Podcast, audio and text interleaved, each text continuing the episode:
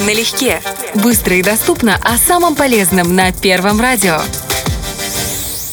Весной нас особенно тянет к свежей зелени и овощам, но не к тепличным, а к выращенным на собственных огородах. Одним из первых на нашем столе появляется редис, как радостный привет от наступающего лета. Только на первый взгляд редис кажется простым. На самом деле он обладает внушительным перечнем полезных свойств. О них и поговорим прямо сейчас.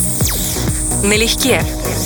Красный цвет редиса говорит о том, что он богат растительным красителем антоцианом. Антоцианы – природные антиоксиданты, снижающие риск развития онкологических заболеваний. Среди съедобных кореньев редис – один из главных источников витамина С. 250 граммов редиски обеспечивают суточную норму в витамине С. Выбирая редис, помните, чем краснее корнеплод, тем больше в нем аскорбинки.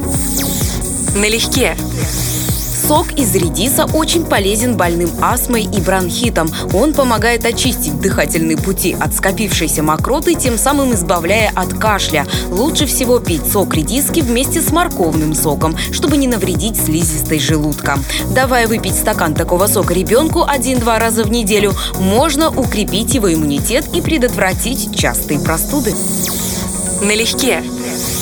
Витамины, которые содержатся в редисе, помогают заботиться о коже. Сок редиса увлажняет кожу, а маска из протертой редиски очищает и питает ее.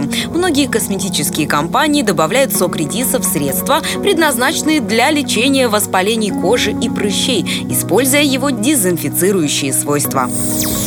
Налегке.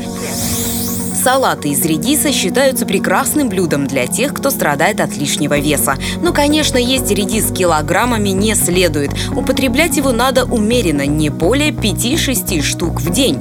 И тогда редис станет прекрасным дополнением вашего рациона. Налегке.